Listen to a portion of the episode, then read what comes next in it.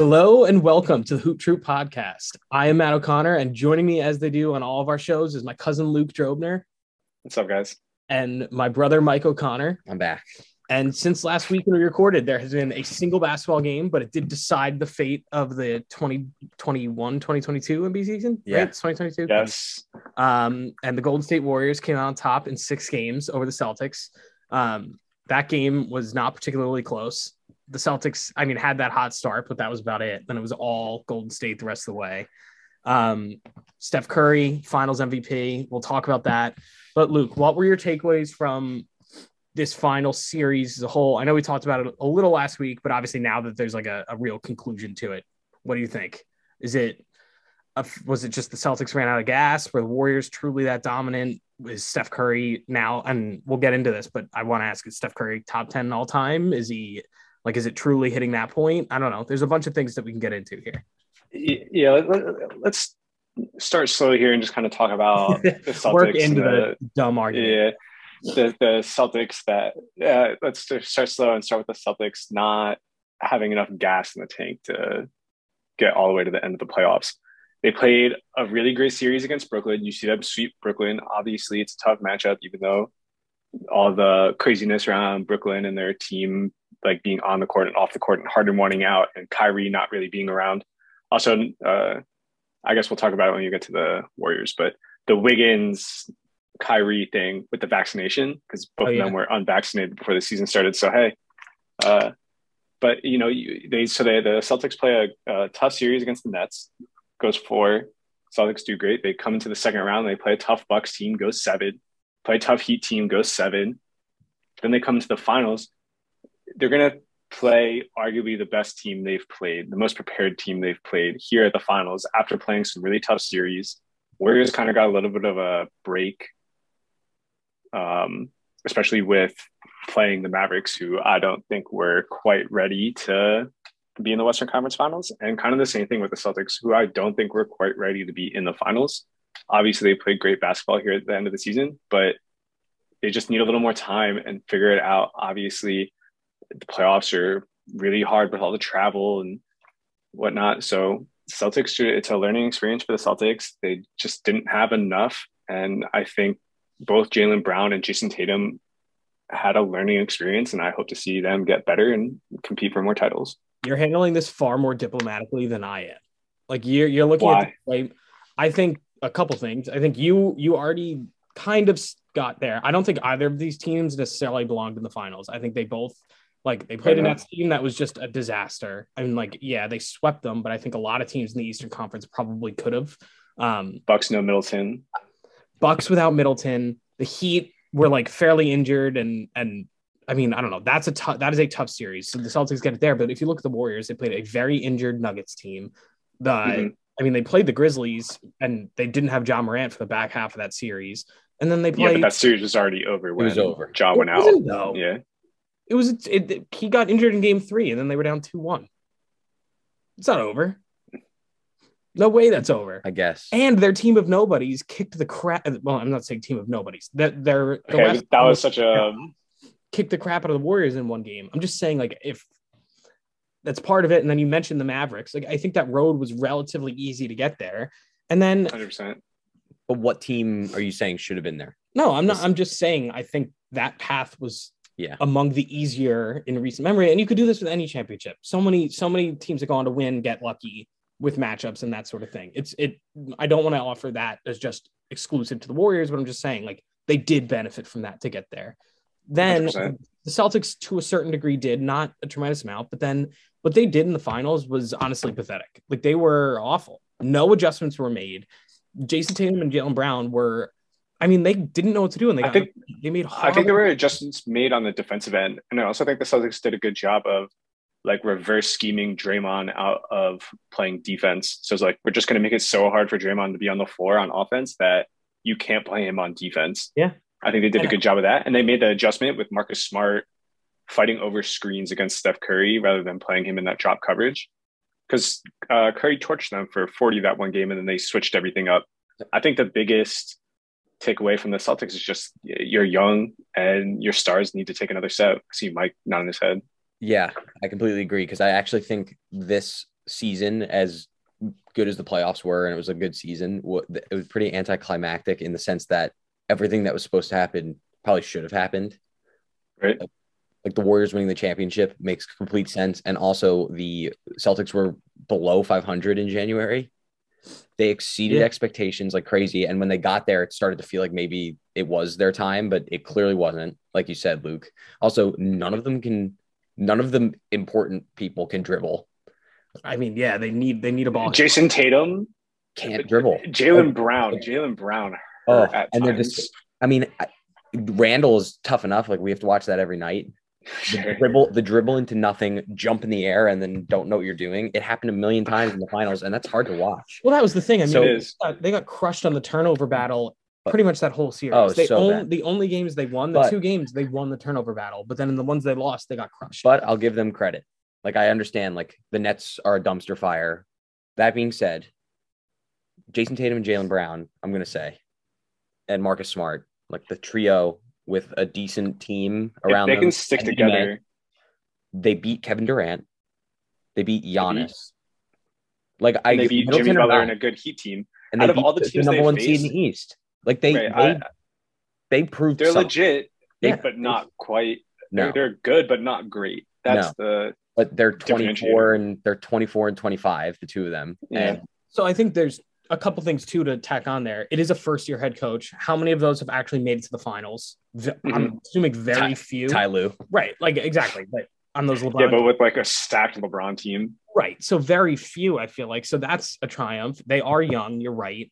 Um, and then additionally, getting back to my turnover thing, like it wasn't even like they were just, it was the stupid mistakes. How you said they jump in the air and they turn it over, but it was live ball turnovers. So they didn't get to get the whole thing about the Celtics and why they were so great was their defense. They weren't able to play a set defense. And that's why they get torched in those other games. Because when they're committing these turnovers, it's leading to the fast break points for the Warriors. And that's where Steph Curry's so lethal, Klay Thompson's so lethal. And you get Jordan Wiggins Poole. now.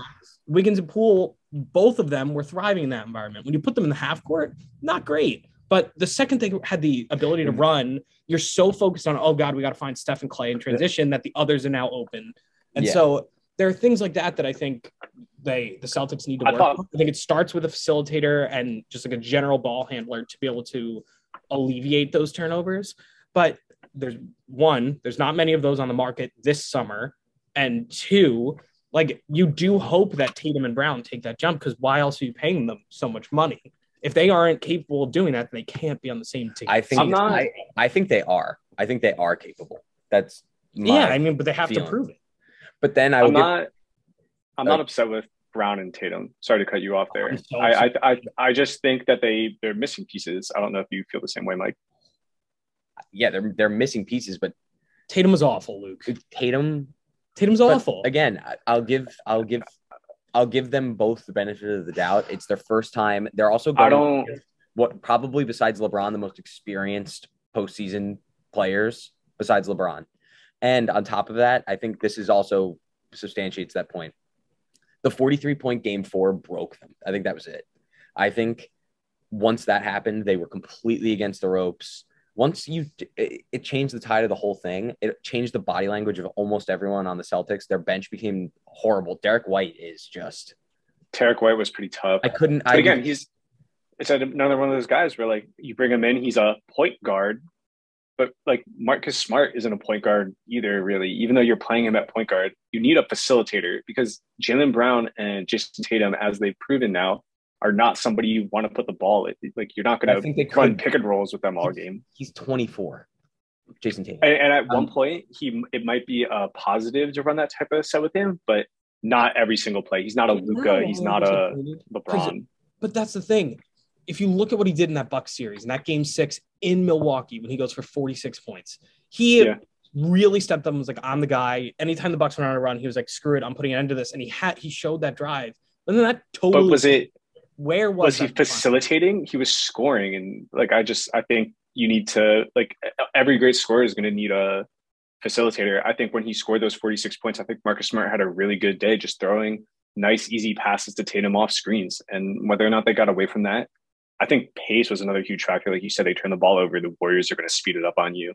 They played the Warriors. The Warriors played the Warriors basketball that they wanted to play, completely disoriented the Celtics, right? Like I mean, that's At how I felt when- immediately at the start of the series. Even game one, I noticed that the Celtics won that game. The Warriors were in control for like three and a half quarters of that game, and then Right. the Celtics just went crazy in that fourth quarter. Al Horford shot like 80% from the field. But it, it is funny.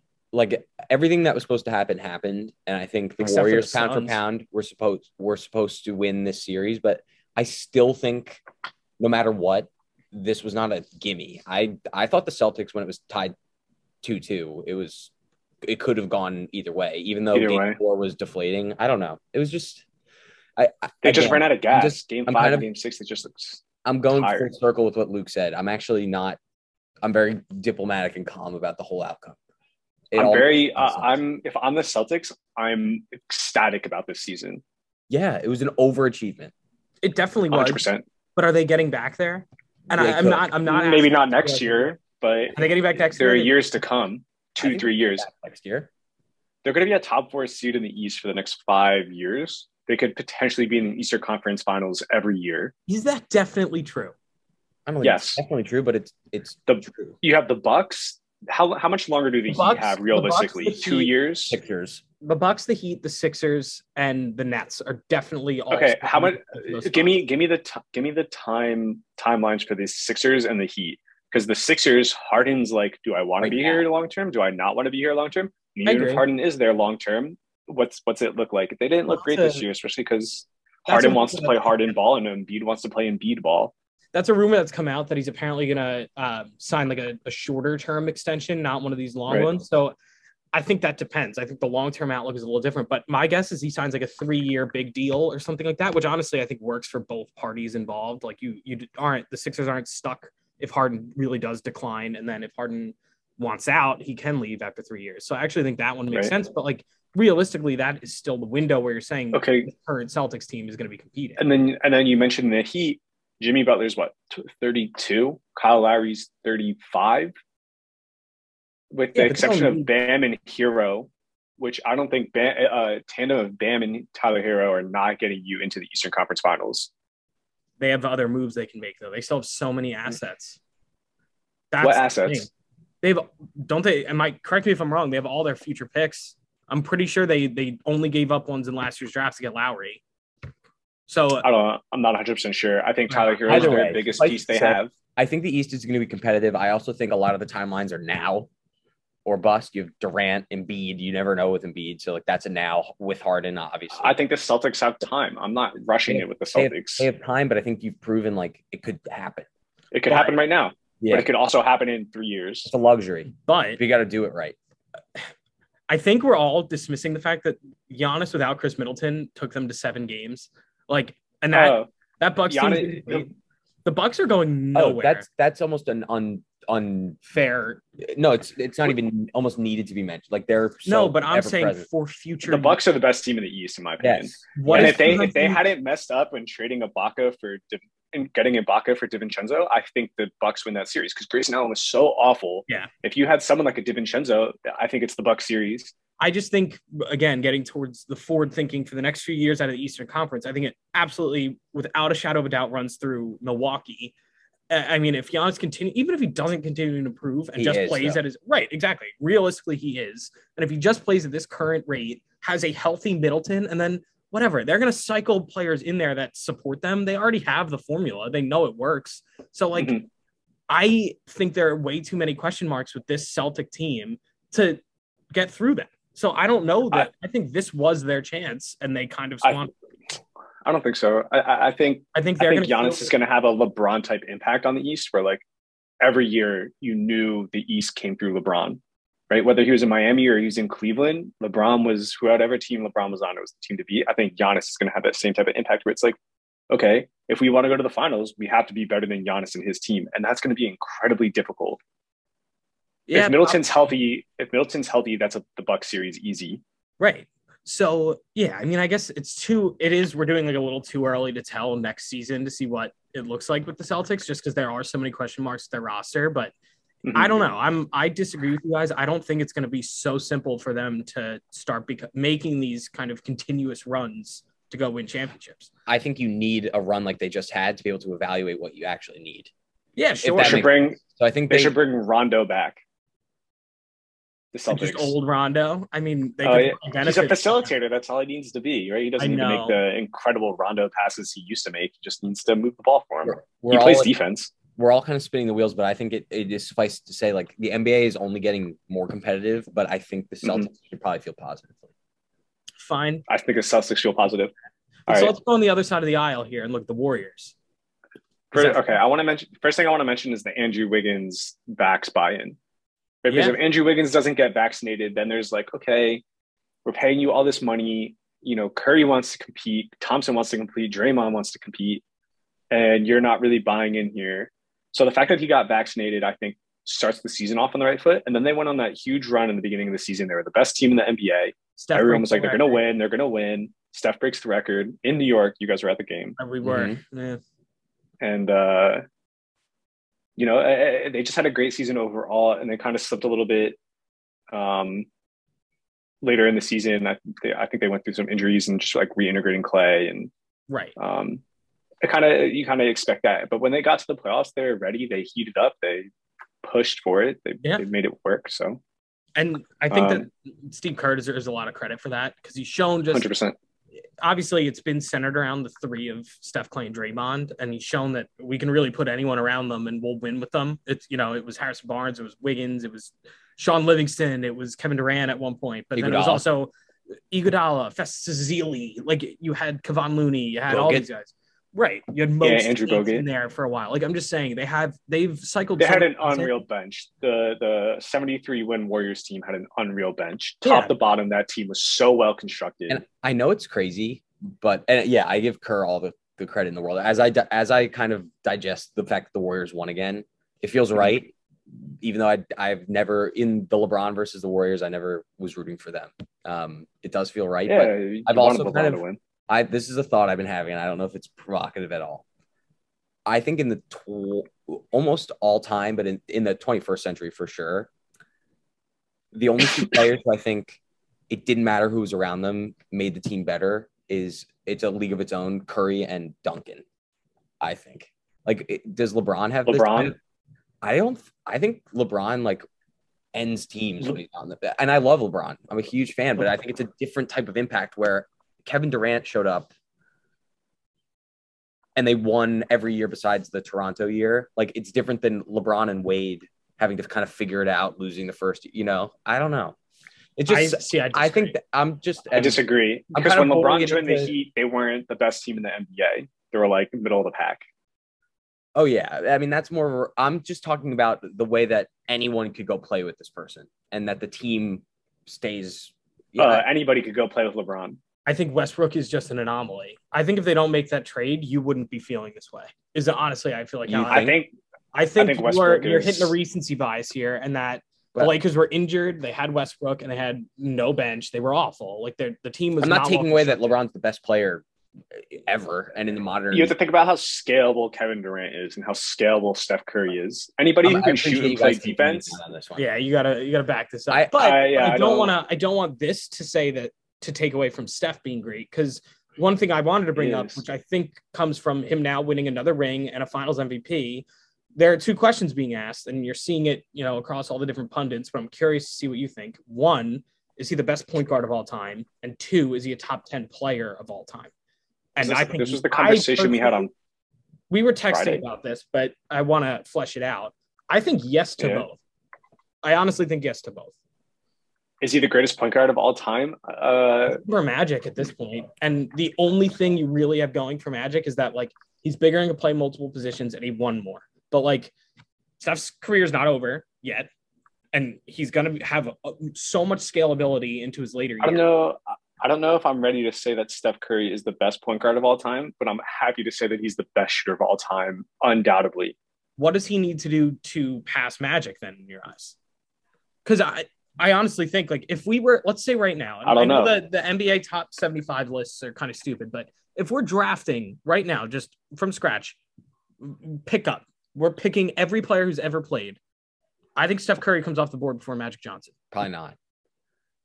Right? We're doing a pickup game. I we're doing a Or I'm sorry, we're we're doing a pickup game. I mean, I think I, I pick. I'd rather think pick Steph Magic over first. Curry, and that's just because like if we're playing pickup, and it, it- this is just also like my personal preference. I just I want players who are all like the same height. I want to do it like the Raptors did it, and I'm just gonna play like five guys who are like six foot nine. But am I Oh my crazy? God. but am I crazy? Uh, yeah, the pickup game thing is interesting. right, fine. Let's say it's a seven game NBA but the Finals thing- series and we're both drafting teams. Let's look at it that way. I still think Steph Curry comes off before Magic Johnson. Here's the thing, though. What was it? I mean, it was Showtime, Lakers, but what Showtime? Magic Johnson was in nine finals in 12 years or nine finals in 10 years. Like, They're very comparable. They And he won both played on great them. teams in their area in their eras. I, I I just I can't help but there it's it's a very close argument. I think Magic still has them edged out. You're gonna have a spacing nightmare on your hands with Magic Johnson. Forget it. no, but he. I don't think Magic wasn't a bad shooter. He just wasn't a good shooter. Not definitely not by today's standards. The, Not the by today's evolution of the standards. three-point line because of Steph Curry has changed things. So I think, but I if I think put- now, I think we'll, I think we revisit the point guard thing at the end of his career because I think there's something that's when the when the narrative is completely done. Because I feel like as far as top ten goes, that is more of a done deal already than deciding the point guard. so you think they're they're both in the top ten. They're both Steph in the top ten. caught Steph Magic. hasn't caught magic in terms of being the best point guard of all time. Uh yeah, they're Oh. both top ten. They're You think they're 100 percent both- both top ten.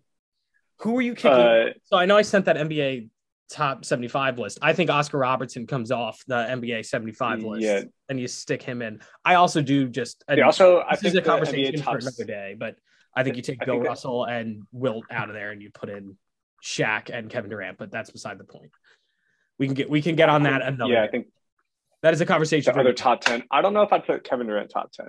I know. That's why I'm saying like let's let's let's stay. I want to stay on the Warriors because they did just win the Okay, finals. okay. I don't want to like totally break apart yet, but Okay. we'll okay. get to that in the offseason. We have a long offseason. I still think I'm going to say another reason why I think he's top 10 all time. Just I'm bringing it back. Maybe I'll add LeBron to the list. But I think as far as anyone being able to play with this person, that is Steph's probably my favorite quality about him. It's kind of like Tim Duncan. Uh, it, it reminds me of like the way Tim Duncan, anyone could have been around Tim Duncan and he was just making the, it, it didn't matter. Boris what Diaw.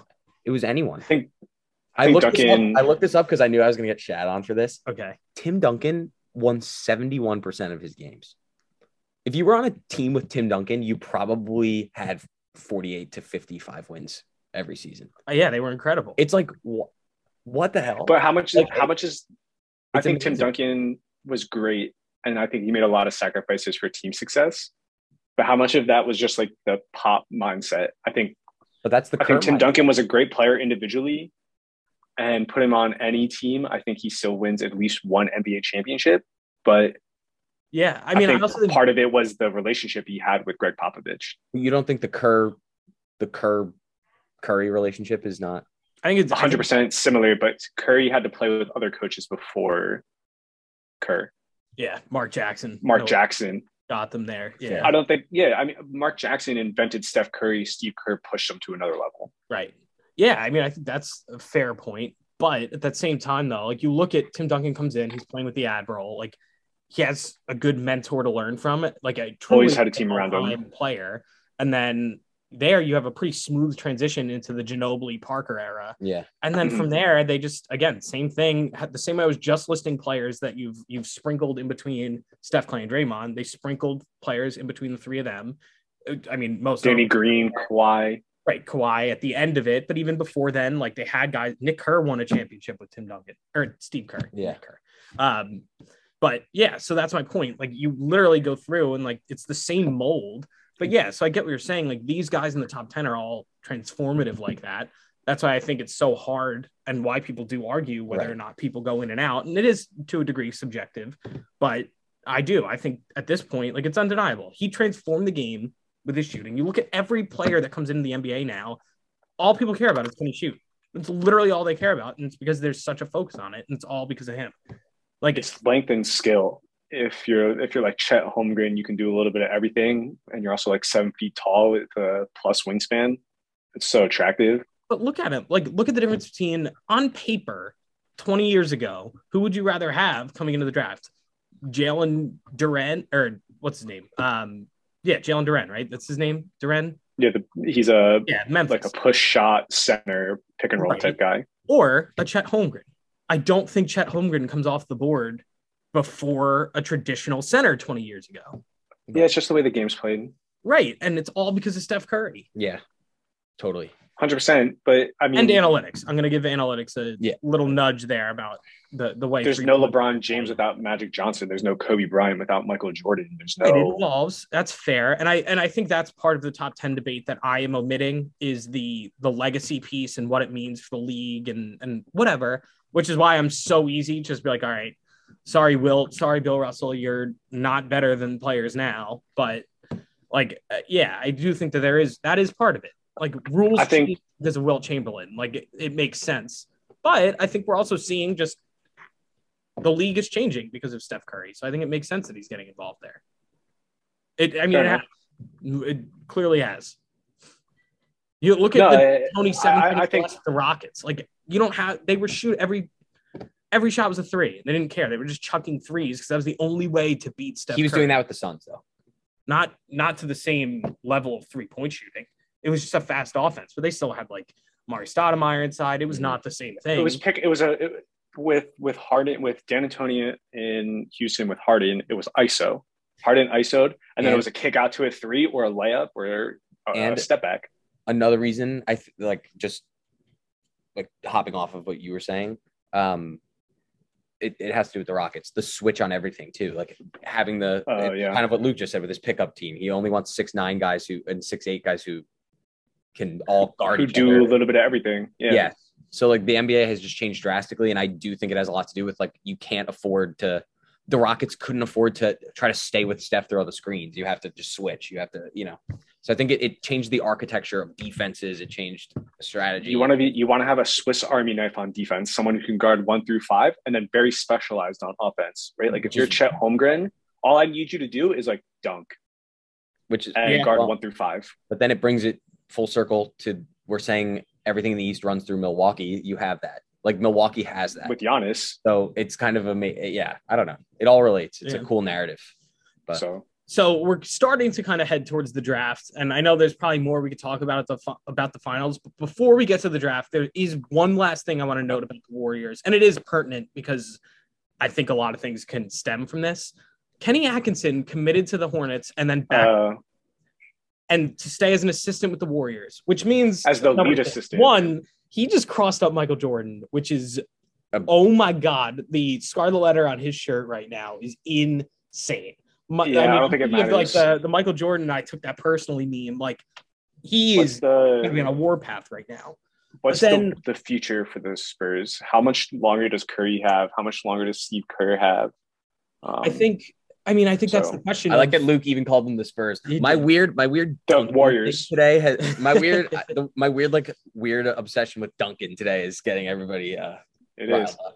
But I do. I think that's a good point. How long is Steve Kerr committing? Because that signals to me that Steve Kerr's like, look, if you wait, you can take the next generation, which is going to be Kuminga, Wiseman, Poole. Like you have that next You wave tools. in that's ready. Um, not ready. It's also a good organization. Moody I feel like they do gonna- everything right. right, and so there is something to be said about like he's going to like learn more from Kerr. They're going to have more success, and then it's eventually going to be his. Is I think the sense of the- getting- but at the same time, like I don't think that Hornets job is a bad opportunity. We talked about this on last week's episode, Luke, because when he took that job. No, I don't. I don't think it's a bad opportunity. I think it was a good opportunity. But you know, here you have something with Golden State that's really, really great, and it's stable, and you're probably pretty content, even maybe happy with your current situation. Why walk into a situation where you don't really know, and you know maybe there's not so much mobility. Like maybe Kenny Atkinson doesn't end up being the next head coach, but uh, I feel like Warriors assistants continue to get hired to be head coaches at other places. I think Mike Brown just got You know- hired. Granted, he has a different path. I think- Coach LeBron, but maybe the coaching carousel is different, but I think the consequence, if that if that is what it is, like maybe he's not getting the your point of ma- saying maybe he's not getting the head coaching job or wasn't guaranteed it. I think it's a pretty Right. bad to accept a job verbally and then renege on it. And I think that's something that's going to make it hard to get considered. So if you're gonna, I think by doing what he did and foregoing this job and probably foregoing future ones because of this people being worried about this, he's got to have some type of role with the Warriors in the future, whether that's the lead assistant or He must I also- guaranteed. look at like the, the Lakers who hired like three head coaches when they hired Vogel. Yeah. Right? Like here I am now. I'm in Charlotte. Is Charlotte just going to do the same thing to me? Where like here I am as the head coach, but the lead assistant also has head coaching experience. Right. And like I'm on the chopping block if they're not happy with me. Like there, there's a short fuse here on my like I need to push this team into the playoffs right here, right now. Otherwise, I'm done. And they're just bringing up the next guy. I mean, I think that's a fair point. I think that could be a pretty serious deterrent. Um, but I do wonder now what the Hornets' plan is. They have to now go back to the drawing board to the team, to the excuse me, coaching candidates who they were already like, we're not picking you, we're picking someone else, and now grovel and say, actually, we want you. Like you're going back to D'Antoni, they're going back to Terry Stotts. Like they're going to go back to. I think it's a pretty, it's a pretty repairable situation though. You're like, look, this guy just screwed us. We didn't expect this. I feel like you kind of make up a little bit. I think you know obviously D'Antoni went really far in the process and he was considered for the job. You might have missed out on D'Antoni, but um, I think there are other guys who still want that position. And I think the biggest mistake was I think they gave up too quickly on James Borrego. They were nothing, what, two years ago? The weird He's fire. done more. I would have given him Definitely more time. It's the same, Who's same thing with. I don't know. Like, Offhand, like that's like, not, is that Jordan's decision? I know he's definitely involved. There is no he's way the owner does not sign off on their head coach. There's no way any organization the the owner's always involved. But sure that he's like, let all right, front office, you guys do it. But then like I'm shocked. I'm shocked that Jordan is is wants. I'm gonna call it the old wave, a D'Antoni or a Stotts or something versus. I mean, who's you want to do like a player coach, someone who played a long time, maybe wasn't so great, but understands how to play the game. Eric isn't Eric? No, Sam Cassell. Sam Cassell oh, keeps Sam getting, Cassell. Sam Cassell keeps getting murmured about all these different jobs. I feel like he's kind of Chauncey Billups esque, probably better mm-hmm. too. He, he's definitely got a ton of experience. I, am shocked that's not more in the the conversation. That being said, I f- I'd like to see D'Antoni just like D'Antoni LaMelo have, have an exciting Hornets yeah. team. It would be cool. So I think if Chauncey Billups had a better season in Portland, things would be different for Sam Cassell. I don't but, think I mean have had a different season in Portland. I mean that that was doomed to fail. Dame gets hurt. Like they're just bad. Like there's nothing. Yeah. Any you could put any head coach. You could put Red Auerbach there. You could put any Pop, Steve Kerr. It any. would it would be really tough, hundred percent. But let's say the Portland Trailblazers make the playoffs and win a series. Now everyone's like, well, Willie Green had a good year, and you know, look at what Ty Lue's doing and look at what uh, Monty Williams is doing, right? And so you have all these player coaches. Ime Udoka obviously just took the Celtics to the finals. You you you kind of have to say like, look at all these player coaches and how much success they're having. It's because they know how to approach players and talk to them. And the Lakers just hired a guy who used to play Darvin Ham. So, yep. and Giannis was speaking highly of him. He's like, wow, he's just so easy to have a conversation with. He understands the game. He understands me as a player. He understands what I need to do and works with me. Yeah. So I do think they'll figure it out, but I do think that's a huge blow because I think Atkinson would have been perfect to like mold that young core they have in Charlotte. I really mm-hmm. do. And, and that's the only game that Michael Jordan's going to care about. Michael Jordan, so, oh my God, he's going to be, he's going to come on and give, like play. he's literally going to give Kenny Atkinson the chair at center court. Yeah, it's great. Also, like, uh, do you do you want to be branded like a Dwane Casey as like a development guy where you get brought in for a couple years and then you get fired as soon as your a team's ready to compete? Does Kenny Atkinson want to be like that, or does he want to be a... the Nets? He probably has trust issues after getting absolutely outed by the Stars for no reason, really. For no reason. Yeah, realistically, yeah. I want Kenny to be happy. That's what I'm I sure think. he is because you don't go back like that unless you are. Yeah. There's no way. I'm sure. Uh, he, yeah, he tasted the champagne and had to go back, but all right. So uh, that's out of the way. Want to want to transition, and now we can get into some draft stuff. I know we've been on for how long have we been? When did we start? We started like at around what three.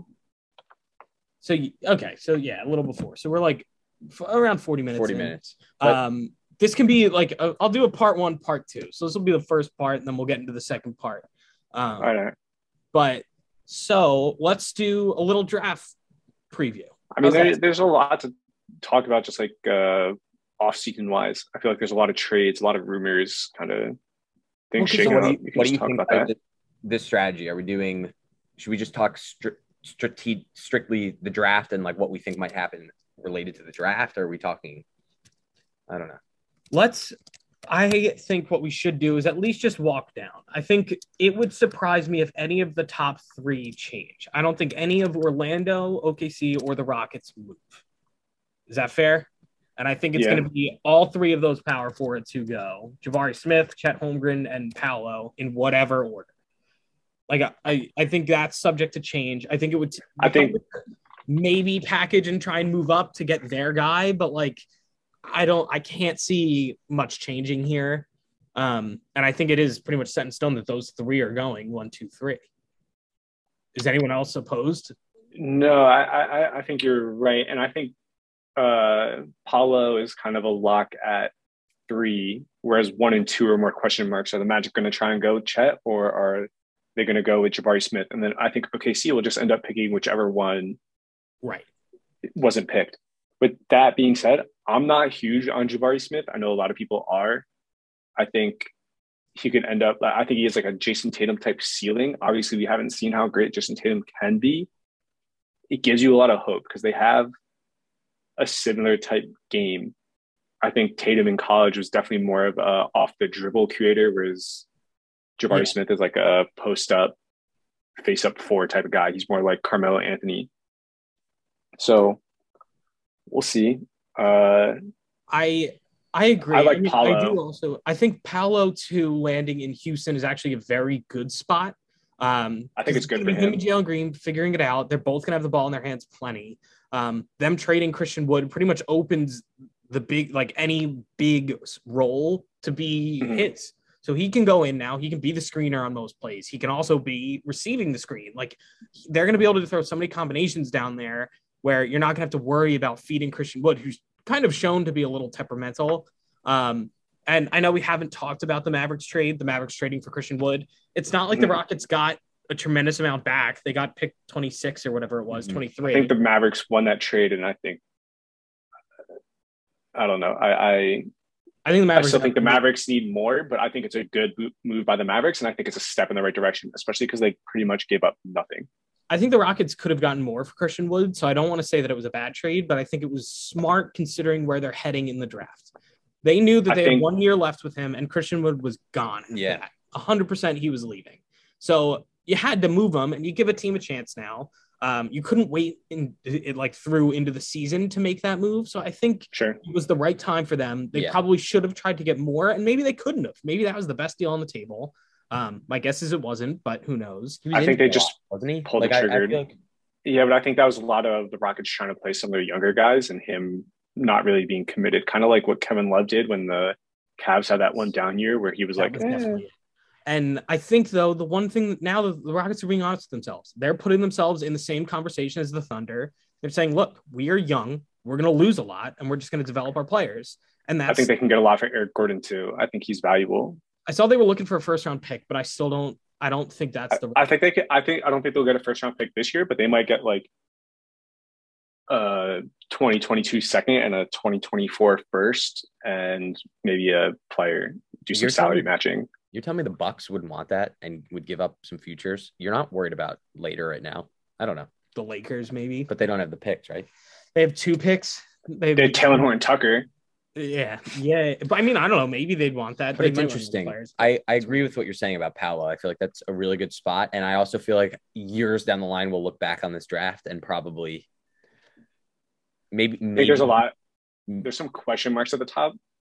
I think the general consensus is that Paul is the most ready right now, I think that's but has the lowest ceiling out of the three of those players. that's also why I think it's perfect that he's ending up in Houston. Is because they need someone who is more NBA ready. Like I think it would be a terrible. I still think he's to good. try and like get Chet into NBA ready shape and get stronger. Like you Sure. need a guy who's a little more ready to contribute right away. So I actually think it, it worked out nicely there. I- I think Chet has the biggest boomer bust. I think Chet could easily be the best player in this draft, but also could Mhm. easily be the worst out of these top five picks. Oh yeah, he could be Anthony Bennett. I mean, that's He but I mean, he could be terrible. He could get I- bodied I- around, hurt a lot because he's so thin, and done. It could be like a, I don't know. He could be what Poku is, and everyone think like thought, oh, maybe Poku could bu- like jump, but Like it's a good chance, sized. but uh, I think Poku was definitely a little bit more of a question mark, which is why he went later in the draft. And I think Chet is a little more NBA ready, just coming up through Sure. the system, whereas like Poku was a discover, and you know I, I think Chet's been preparing for this his whole life. Um, I do think with the drafting of Chet, if it do, if he does go to Oklahoma, I think we start seeing the winds of change there, and I think we actually start seeing the winds of change. So now, maybe so now, I think they would start winning. I think it'll start the If Okla- the Oklahoma's plan starts to kind of if develop if a little bit. Orlando, though, are you willing to take that risk on Chet? uh, I feel like the Thunder are. They have picks until the end of time. If they miss this one, we'll make the next one. I think they feel like Orlando has Su- we have Suggs, we have um Cole Anthony. they have a lot of guards. They have a They ton. need of a big. Guards. yeah, I have a feeling they're rolling the bones with Suggs and saying if we got Jabari Smith with what we think Suggs could be, Yeah, that's. I mean, that's how I look at it. I think they are looking for a more, more likely a higher floor type player than Also, Chet necessarily is.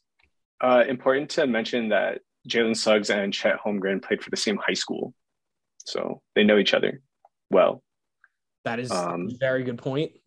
If you Um, look at the the roster the Magic have, um, Jonathan Isaac at this point's done. He's torn his ACL like three times. Um, then they have like Cole Anthony, Markelle Fultz, RJ Hampton, who are all young, under 20. Uh, And Markelle Fultz is kind of on the way out, but RJ, Yeah. they paid him a whole bunch. RJ Hampton's 21, Cole Anthony's 22. They have Yeah, Jalen. Suggs, who's 21. both Wagner's. Both Wagner's, who are both young. Franz, Franz is 20. Mo is 25. Uh, they had Wendell, they have Wendell Carter Jr. who's 23. They have Mo Bamba who's 24. I think the rumors were that Mo Bamba may be on the move to try and make room for whoever the Magic draft. they also have Bol Bol, right? Am I wrong here? They traded for him in the middle of the year. yeah, but the fact that he wasn't able to find rhythm in Denver Yeah, it scares makes me think that, and the, the fact that he fell so far back in the draft, he was a second round pick, also Oh, kind of yeah. makes me think like. But what? so if? I, I I- I think he'll be around in the league for a long time because his potential will never be fully realized. But I, I, don't also, think he's going to play valuable minutes for anybody anytime soon. I do think the other thing when you look at that Orlando rosters, they've already kind of taken their shots at young players who can kind of start making that step where now Mhm. they need to start winning just a few more games. They're like kind of not in that 15 to 25 win range. They're hoping to get closer to 30. And so, right. So you take a do you take a shot on Chet or you draft something a little more sure with Jabari Smith?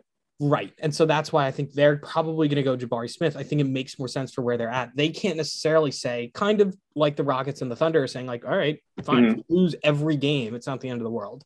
I think for them, they're really starting to say, like, all right, look, we're building this core. We want them to start winning now and start making a little more progress. Um, whether that does happen or not, I don't know, but I think they need that more NBA ready player now. Um, I also think I also think they're missing a lot between guard and center, where Chet I think would end up playing more of his minutes at center, whereas Jabari Smith is definitely more of a forward. Sure. So- yeah, I think that's a good point. And I mean, it also remains to be seen what they'll do in the offseason and just how they'll kind of pair people if they move like a Yeah. Terrence Ross. I don't know. I'd love to see them move Mo Bamba for something. I don't think Mo Bamba is very valuable, but literally anything at this point would be better. A late first, a couple seconds, a veteran player, you know, anything really. So I agree. Yeah, I mean, I think it absolutely makes sense. Um, but all right, so now that we've gone through the first three picks, four. what the hell is happening at four? The the Kings we- are a nightmare. Like I don't. I can't help but feel they have to trade that pick. Well, Jaden Ivey said he today, Jaden Ivey hasn't worked out or been in contact with the Kings. the Kings, but yet He like worked out he's with the consensus He worked out with both the Pistons and Pacers, though, who are right behind them. five and six, Right. but he's the consensus fourth best player in this draft. oh, without a doubt. From what? Right, there's definitely the- the fourth highest potential in the draft. I I think Keegan Murray is probably more NBA ready than Ivey. And that's because I watched both of them play a lot of Big Ten basketball. I think Keegan Murray's a shooter and a little more patient with the way he scores and passes and rebounds and whatnot. Whereas Jaden Ivey just He's runs. yeah. He is. He's like he's like Westbrook. I really the, the best comparison is a Westbrook. I think uh How tall is he? Westbrook's obviously little he's Six- six four, six Oh, three. Ivey? I thought Ivey was taller. Ivey's six four. Oh, He's like six three, six four. Uh, He's he has similar measurables to Westbrook. I think Westbrook's a little stronger. I think Westbrook's a little more bold, mhm. but in the same type of way where both players kind of rely on their athleticism to have everything be done for them. Because I mean, there are times when Jaden Ivey's electric. Like he'll go for a shot, I'm like, there's no way, and he does like some like twisting, spin it off the glass. he's Like an acrobat. I was like, well, he is. He really, really is. He has an incredible finishing ability. I think Ja Morant's a good comparison, but Ja Morant is a far better passer than Jaden Ivey is. I mean, Decision maker, passer. And I think Ivey relies on inside outside scoring. It's either a three or it's a layup. There's no long twos, there's no pick and roll pull ups, there's no floaters, there's no it's either straight to the rim or a three point shot. And that's that very is something you Westbrook. can develop though, because he that that shot profile are the two more important shots, and then you develop those other areas of your game to Yeah, become in a two-level between. It's harder to either back it up or move it in at the rim. But you'd like to see some type of potential there, right? When I watch Jaden is- play, it's like when he when he pulls up from 10 feet off the bounce it, i'm like no like as soon as he does it as soon as i see him like slow down to pull up i'm like no it's not going in i know So- uh, uh, there's no development there there's no So what you're really- saying? So what you're saying is whoever, whatever team drafts him, like get ready for a year of like maybe some frustration. it's a like a little bit of frustration. there's going to be such a high the ceiling. first contract's going to be bad such a high ceiling such a high ceiling he's so athletic right. he's very confident right he was never afraid to he never shied away from the moment when we needed a big shot it was his ball and he he wanted the ball it wasn't like coach was like we need you to do it he was like i want to do this so but everything you're describing is not what the Kings need. So the Kings have no business taking him at four. and i don't think the pistons have any business taking him either I don't know. I think he could work next to Cade Cunningham. I don't love it. Um, no but, they're- Cade's the man i think jaden ivey needs to be the man but I think they're kind of in that magic territory of like we have enough younger people now. We're trying to start winning a few more games, get ourselves to be Mhm. a little more competitive. Where if you put Cade and him together, you'd figure maybe we can start scrapping and getting them. Like you have um, what's his face from Villanova, um, Saddiq Bey. Saddiq Bey, who's shown he's a very solid player. Like they have Yeah, enough, enough positive young players now where I think it would make a little more sense. I agree it's not the perfect fit. Um, Mhm. I like him on the Pacers. I think him and Haliburton, because especially if the Pacers do sell Brogdon and Miles Turner, like you are committing to having a project year. You're not going to be great next season. So I think it would make sense. He's from around there. He grew up a fan. He even mentioned that it would be cool to play for them. So like I think that's definitely a likely destination. I do think the Kings are stupid enough to take him, even though he said he's like not tremendously interested. So like I have not worked out or contacted him two days before. I've heard the Wizards have contacted the Kings. I don't love that fit, especially if they have Bradley Beal. I do, then I've heard the Knicks have looked to trade up, um, and then I think that might be it. I think, mm, yeah, I think as far as teams in that like lower, like latish lottery, I think it's really among the Pistons, the Pacers. I don't think it's the Blazers. I don't think it's the Pelicans. But then you My get roommate- my roommate just sent me a legion hoops tweet. Kings who had the number four pick are reportedly very high on keegan murray. Yeah, see, that's interesting. So they might be comfortable saying, "Hey, Pistons, what do you got to move up?" And if i'm the if i'm the pistons picking at five i want keegan murray. And that's because i don't like Shaedon Sharpe everyone's like oh he's going to be so good. He's so unknown. But i don't have the patience for that. I'm very comfortable taking keegan murray and kind of adding him to my court right? Cade Yeah. Saddiq Bey keegan murray and then you know i can find that uh, combo guard next to cade in the future maybe i get lucky like the mavericks did with jalen brunson and pick somebody you know in the second round or Mhm. i'm not exactly sure what the pistons have in the future pick wise but um I you know they have Murray history there too so in the that same range of, so of four to six, and realistically seven, because I think the Pacers or the um, Blazers could use a player like this. I think Keegan Murray is perfect in that four to seven range. Any of those teams could use a guy like him that's six eight, like can shoot, but like also like a fairly strong defender, but very offensive minded. Um, like I think that's a very strong fit for a lot of teams. I guess he plays power forward. I could see him. You could play him at the three if you wanted because he's not like the strongest yet. Um, but I think that's like they all have guards and they have I'm gonna be infrastructures built to kind of Yeah. put him in. He'll be in the starting lineup. Does not have to be your focal point year one, but I think it's a good Mhm. spot. He's a good complement to what they currently have. So Right. that's why I, I do think it makes sense for a lot of those teams to be weighing is it Keegan Murray? Is it Ivey? I don't know. And so, especially Sacramento, they have no business taking Ivey. I think Keegan Murray is a far better fit on that roster. I'm going to be very bored if that's what the Kings decide to do with the fourth pick. No, but, but I think that makes five a lot. We got to trade it because then everyone's hungry at five to get Ivey. If then, Ivey falls to five, but don't the Pistons just take Ivey at that point? I think at that point you just do it. Or at that point you do it and try and or work out a trade. Yeah, I think a good offer is going to come through. If he falls out of the fourth spot, and then there isn't like the oh well, there's no consolation prize. We'll get Keegan Murray. Like the offer will go up. If it's like oh god, we have to go now to get him. So the Pistons yeah, it, are in the driver's seat of that yes, ask. But that's that's a big if. And also this could be misinformation of them putting out, oh, we're interested in Keegan Murray, just to be like, okay. Also, aren't the Pistons I mean, this is again not draft related, but the Pistons, uh, an arrow in their quiver is they are gonna trade Jerami Grant, right? So like they, they yeah. the Pistons have a lot that we're, we haven't seen the final. They could yet. very easily move up. But again, that's not draft related. You, I, I, I mean, it I is, though. That's, that's a deal. That's very much a deal that could get done on draft. But maybe you don't have to move. Oh, to get Keegan Murray if you want to move, if they want to move up, that is absolutely something in their arsenal. And the Kings want to win now. So that's the player you'd be saying, here, we'll give you five and we'll give you Jerami Grant if you give us four and something. We'll take a whatever. But four and who? I don't know. Harrison Barnes, maybe like a second rounder or something like that. I'm not saying that's equivalent. I would have to do more. I have to look into what Research. their assets are, but something um, along those lines where you get an expiring deal back to give up Jerami Grant that mm-hmm as a more win now player, and then maybe a future draft asset to to drop one. I don't know. Fair enough. Uh, I, I I think I think the Kings have to trade the pick. Pistons want to get lucky and find their guy at five. If not, I think and the and the Kings really mess up with that pick, if, or whoever's picking up for it messes up. I think the the Pistons could be in a really great situation at five six, you're kind of hoping Ivey falls in the draft a little bit. I, I really yeah. think the Pacers would do really well with Ivey, especially because Haliburton is, uh, I think, a really great compliment to Ivey. I think he's a good decision maker, and at times you can be like, "Hey, we need you to be a playmaker and a decision maker," but at the same time, it's like now Jaden Ivey has the ball and you're a shooter in the corner. I think it makes a lot of sense. Yeah, especially if they're going to be selling everybody. If Brogdon's out, if Turner's out, just let him run. So and now I don't I don't want to skip over the Blazers at six because obviously there's there's rumblings that they're trying to move Brogdon and Miles Turner and and really kind of go younger. Um, the Pacers. The Pacers.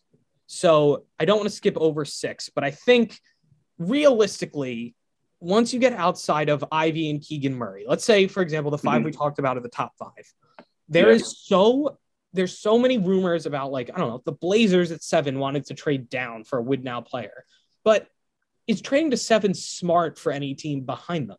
Because can you confidently tell me Shaedon Sharpe, Dyson Daniels, Bennedict Mathurin, no, AJ the only Sochan, um, Johnny Davis, um, either Mark Williams or Duren, like, can you confidently tell me any of those guys between six and twelve are going to be better than the other? I think it is such no. a toss up with all of those guys that it's not worth. If you're going to make, if any of these teams in the lower to late lottery are going to trade up it's not to seven. You have to go earlier.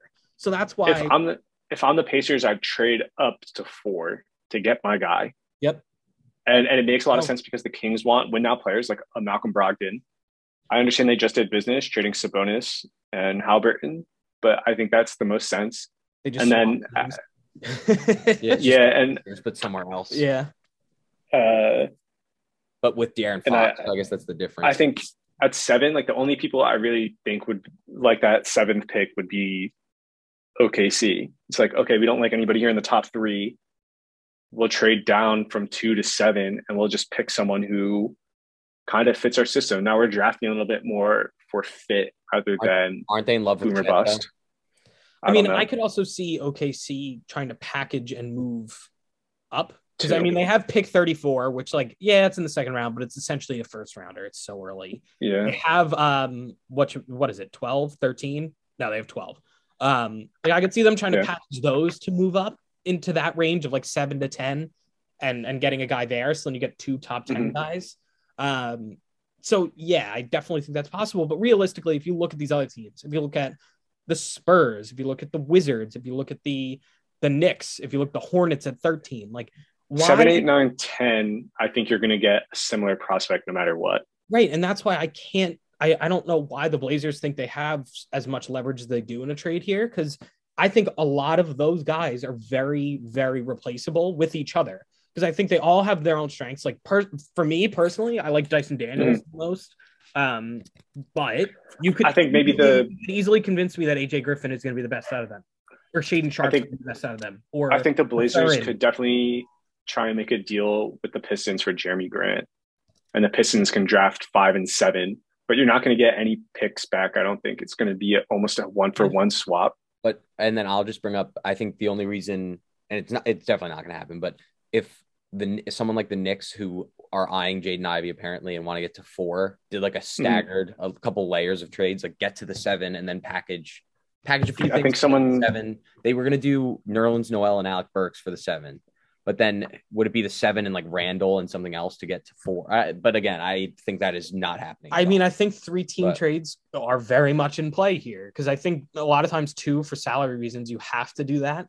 So I wouldn't rule it out. Like it's not necessarily about the seven pick; it's more about like what and else I've is moving in a three team. I've trade. seen those frameworks leaked where you have teams kind of in that like 10 to 15 range. Then you look at the Blazers who have said they're looking to trade it and the Kings who are looking to trade it. And they've worked out three team frameworks. It's just hard to justify, like, all right, Blazers, you're moving back to 11, Kings are moving back to seven, and then whoever up is, or the, the Knicks in that case are moving up to four. It's hard to make that work, to make everyone feel like they're getting what they want. Yeah. You, you sent the Knicks moving up to two earlier today.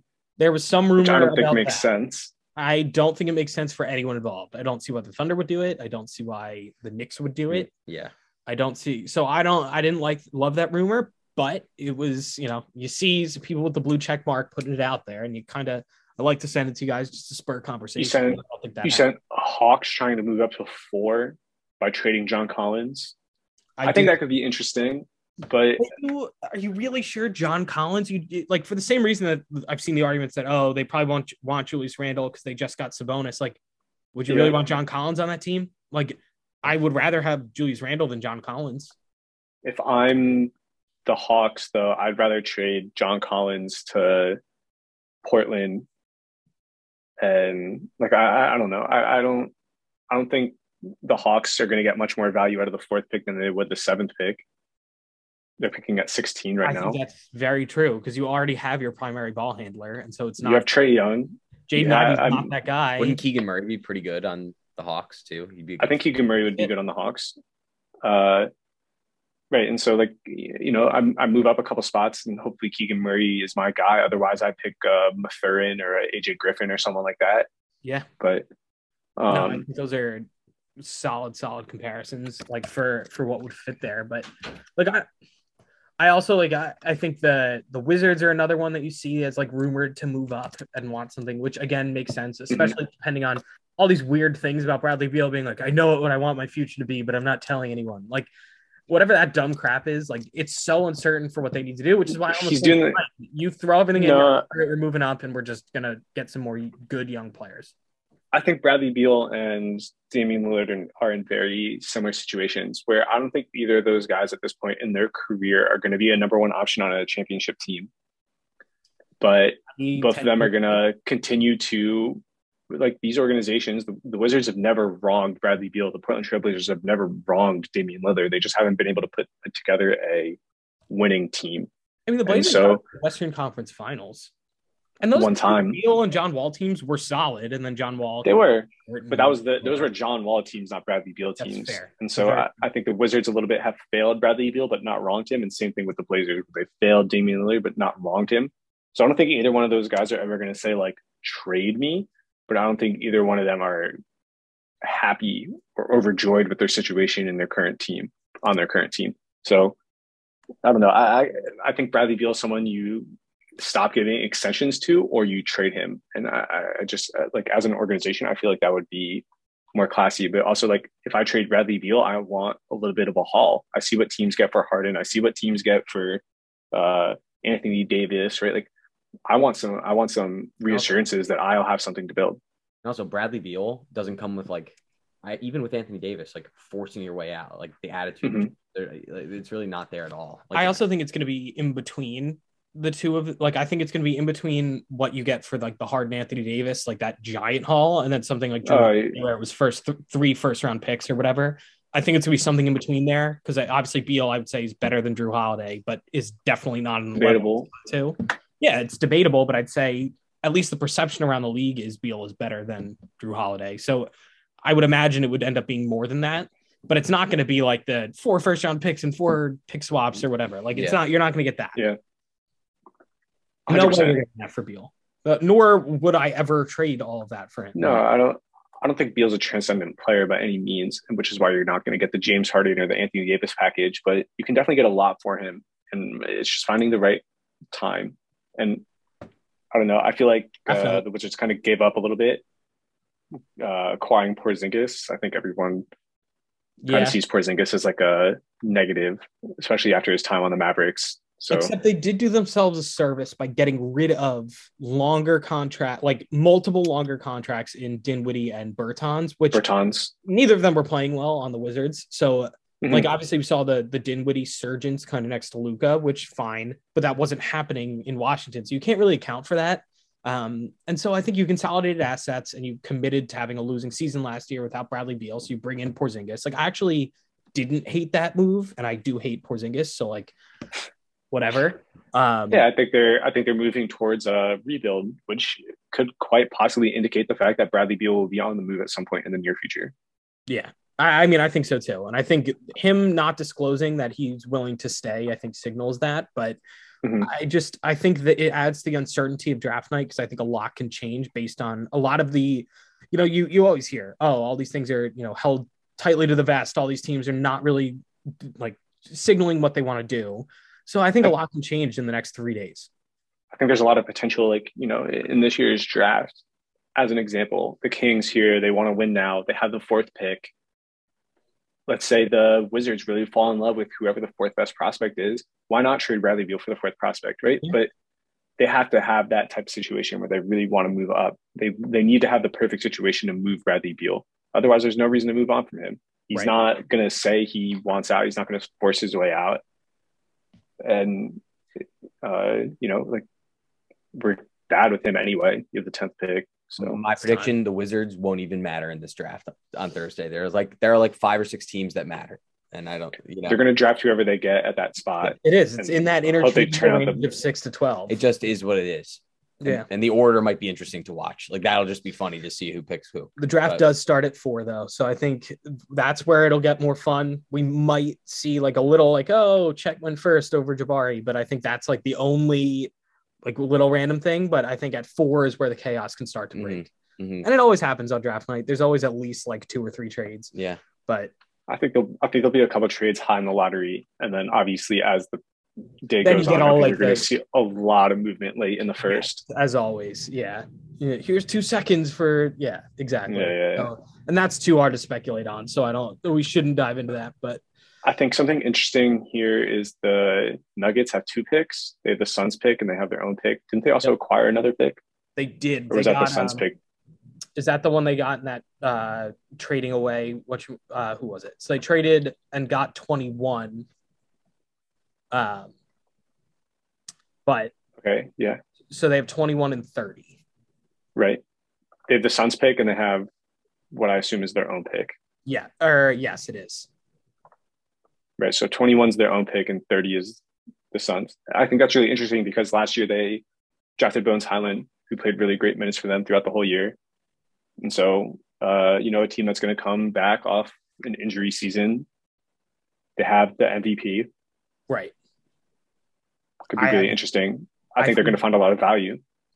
yeah i mean and i think there will be i mean we've seen smart teams have been able to pluck talent in the 20s pretty consistently and we've seen it Mhm. with the nuggets specifically they have a great front office so Actually, I really like the picks that Tankathon has them taking.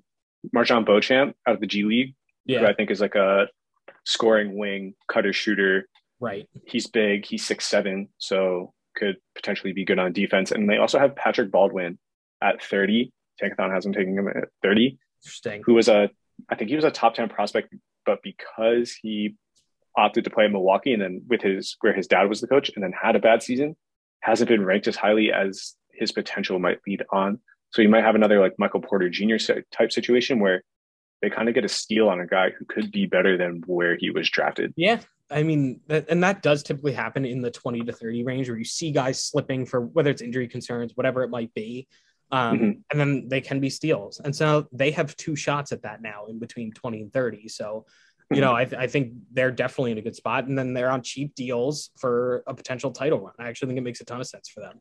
So it does be, make a ton of sense. I am pumped for Thursday, though, Luke. Uh, I think the Hornets also have good position too. Tankathon has them taking Mark Williams at 13, which I think is a great pick because they need a center really bad. And then they also have 15, which I think could turn into something. I think there are, there are valuable players in the you know 14 to 20 range. So whoever they pick with that pick could potentially end up being oh, positive for them. Definitely. And I mean, I think that's one where you almost take best available or like fit almost alongside LaMelo, Bridges, whoever you pick in the pick before that, and you just kind of mm-hmm. plug that hole a little bit. Um, with a nice young guy with like complimentary, like definitely a good shooter, that sort of thing. Um, I, I, think, which is why, again, not to get back to it, I was a little surprised Atkinson went back on his on his word because I think it would have been a pretty good destination for him to be in. But I don't know, Luke. I guess we'll we'll see Thursday. I am. Um, I keep forgetting that the draft's on Thursday. I know it's, it's Thursday. We got a couple days. But Luke, I am um, reluctantly needing to let you know that it is now dinner time. I okay. uh, I got to hop off here. I know we've been on for a while anyway, so we got a good long ep. Um, Who cooks dinner? Your mom? Yes. So we are home. Um, we're home taking care of Papa. Tending to dad. Yep. So it is mom. Mom home cooked meal. Got to get upstairs while it's hot. Delicious. Yeah. I'm sorry to continue to hold you. Been, you are uh, not holding me, Luke. I'm gonna be texting you all night. Anything that pops up Is on Twitter, that it might be. so many Twitter notifications. My Twitter's been blown up today. I know that's my bad. no, no, no, I love you. I had the day it off. A, it gives me an excuse to like look away from yes. work. Yep. So I hear you.